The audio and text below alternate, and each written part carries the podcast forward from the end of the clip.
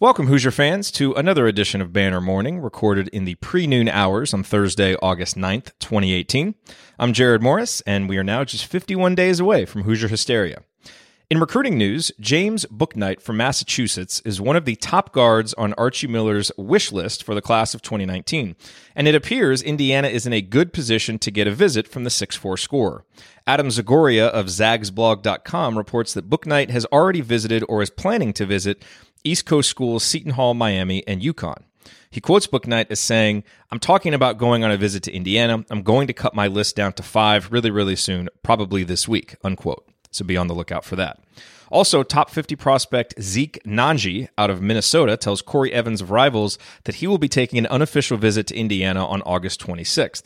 That is obviously good news, but this doesn't seem like a recruitment to get too excited about just yet, given that Indiana is only one of seven visits that Nnaji already has lined up for August. Oh, and he just announced on Wednesday that an offer from Kansas had come in, so expect the Jayhawks to get a look, as well as possibly some others. The only in home visit Nnaji has scheduled so far is Arizona. Could this be the first Archie versus Sean, brother versus brother recruiting battle?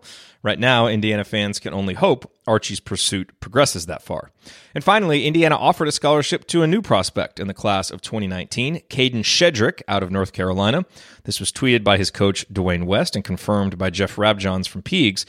According to a recent article by Brian Snow at 24 7 Sports, Shedrick, a 6'10 center, burst onto the national scene with a strong summer. He isn't currently ranked, but Snow expects him to, quote, make a significant rise, unquote, when their rankings are updated. Other schools who have offered Shedrick include Xavier, Arizona State, Creighton, and Ole Miss. No word yet on if or when he will visit Bloomington.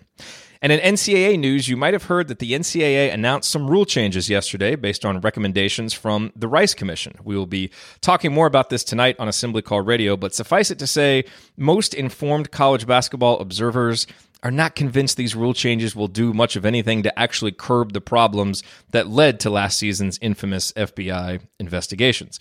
And most of the rule change headlines don't really reflect the nuance of real life application. For example, the headline College players who declare for the draft but don't get drafted will now be able to return to school. Sounds pretty good. But the practical fine print reality is that it's not all players who declare. It's only players who received an invite to the combine but then didn't get drafted. This is a very small number of players annually since most players invited to the combine do end up getting drafted. Also, the deadline to return to school is before NBA Summer League and almost any player within even a prayer's chance of getting drafted is likely to make a summer league team. Will those players pass up that opportunity to return to school? In short, it's a good rule change, so make no mistake about that. Players who fit this criteria should have this choice, but the reality of the impact is unlikely to match the headline. And this goes for many of the rule changes announced on Wednesday. The potential problem is that other rule changes, like those dealing with summer basketball uh, and with agents, may have unintended negative consequences that do more harm than good.